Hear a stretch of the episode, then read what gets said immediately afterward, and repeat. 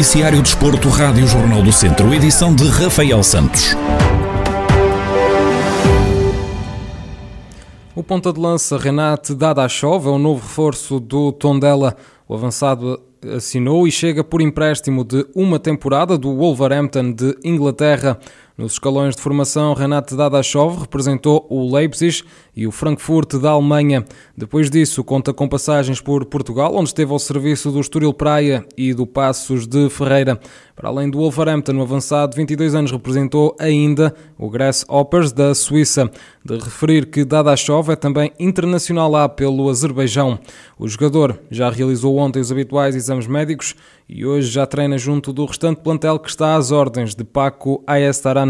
Renato Dadashov junta-se assim a Eduardo Quaresma, Manu Hernando, Daniel dos Anjos e Tiago Dantas no lote de reforços para a próxima época.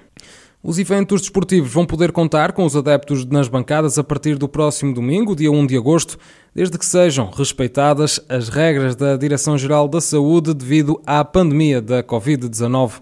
O anúncio foi feito ontem pelo Primeiro-Ministro António Costa. Bruno Santos, treinador do Movimento da Beira, admite que esta era a notícia porque todos esperavam.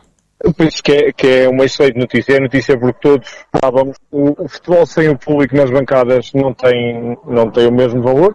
Estivemos uma época inteira à espera, à espera desta notícia. É uma notícia que todos, todos devem receber com muito agrado porque é como eu lhe digo, o futebol é, é do povo e sem, com as bancadas vazias não tem a mesma piada.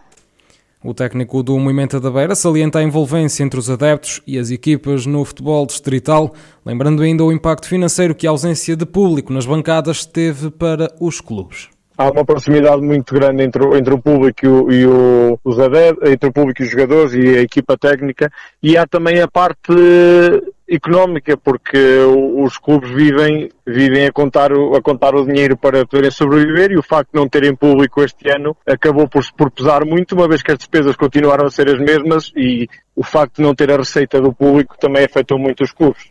A partir de 1 de agosto, pode entrar nos recintos desportivos quem apresente certificado de vacinação ou teste negativo à Covid-19.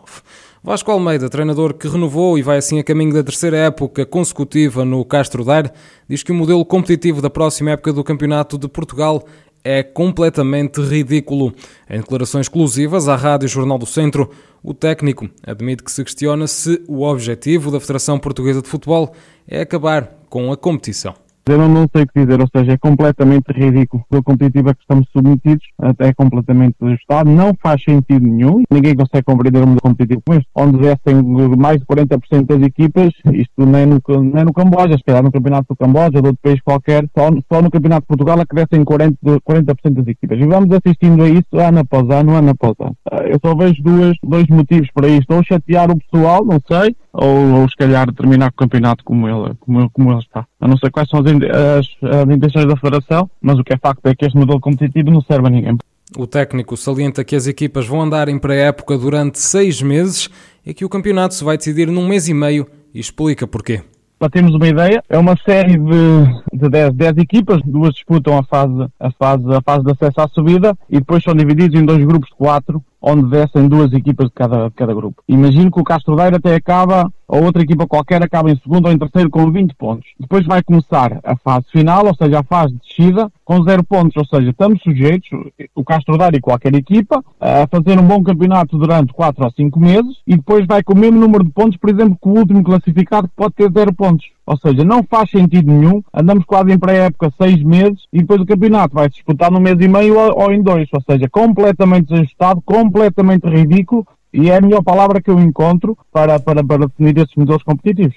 Juntamente com o Ferreira de Aves, o Castro Daire está inserido na Série C do Campeonato de Portugal. Vasco Almeida salienta o grau de dificuldade das equipas contra quem vão medir forças. Ah, quer dizer, em relação à série nós já estamos habituados, porque nós, a nossa série, a nossa localização geográfica, apanhamos ali muitas equipas da zona, da zona da Aveira e do Porto, e assim a série torna-se muito complicada. Este ano igual, ou seja, saíram alguns algumas boas equipas da nossa série, mas também entraram outras. Nós conseguimos apanhar as melhores equipas da série, uh, da série de cima. Por exemplo, o Gondomar estava na última jornada em primeiro, depois não foi, não conseguiu disputar o acesso à Liga 3, mas o Leste até conseguiu, conseguiu subir, subir à Liga 3, mas depois por outros, por outros motivos não conseguiu, uh, não conseguiu, não conseguiu seguir para a Liga 3, por isso são grandes equipas, ou seja, são equipas que estão sempre muito apetrechadas, com excelentes jogadores, e daí a nossa dificuldade de ser, ser grande sempre nesta, nesta, nesta série. Vasco Almeida, o treinador que renovou com o Castro Daire e que vai agora assim cumprir a terceira época consecutiva no clube. Na próxima temporada, os castrenses vão militar na Série C do Campeonato de Portugal, juntamente com o Ferreira de Aves. Marcos Antunes, fundador e treinador da Escola de Futsal Os Afonsinhos, é agora também o coordenador da formação e projetos técnicos desportivos da Federação Angolana de Futsal. Em declarações exclusivas à Rádio Jornal do Centro, Marcos Antunes conta como está a correr esta nova experiência. Está a ser uma experiência fantástica, está a ser, está-me a trazer mais alguma bagagem daquilo que, que, que, nós um dia sonhamos trabalhar, como por exemplo trabalhar diretamente com a FIFA, trabalhar diretamente com, com entidades que estão a organizar uma prova como é, por exemplo, um Mundial, estar aqui num, num, numa coisa muito mais abrangente do que é o processo de treino, mas estar também na orgânica, na organização, tudo isso traz-me muitas, muitas bagagens, pá, e, e conto, se tudo correr bem, se tudo correr de forma normal, estar a representar uh, Angola com muito gosto, mas nunca deixando de ser um orgulhoso português. Não? É? A seleção de Angola vai realizar um estágio de preparação para o Mundial da Lituânia, em Viseu, onde vai jogar contra Portugal. O técnico explica o trabalho que está a desempenhar neste momento junto da seleção angolana de futsal. Neste momento eu estou a tratar da questão de logística de vistos, porque nós temos que ter, portanto eu não, porque estou cá, estou cá em Portugal e estou dentro do espaço Schengen, não tenho qualquer tipo de problema, mas uh, como é uma seleção que vem do continente, nós temos que ter vistos uh, e eu estou a tratar desse processo que, eh, juntamente com a Federação Portuguesa de Futebol, uma vez que nós vamos estar cá em Viseu a partir do dia 25 de agosto, a Seleção Nacional de Angola, a participar no torneio da Federação Portuguesa de Futebol a convite da mesma. E portanto estamos a agilizar todo esse processo para que esteja já preparado, eh, de forma a que no dia 9 consigamos embarcar para a Lituânia, com tudo certinho, eh, fazer escala em Frankfurt e chegarmos a Vilnius por volta das 23 horas eh, já na Lituânia, porque depois ainda temos uma viagem de 3 horas e meia de autocarro até Klaipeda, onde vamos ficar, onde vai ficar o nosso quartel-general. Marcos Antunes, fundador e treinador da Escola de Futsal Os Afonsinhos, que é agora também o coordenador da formação e projetos técnicos desportivos da Federação Angolana de Futsal.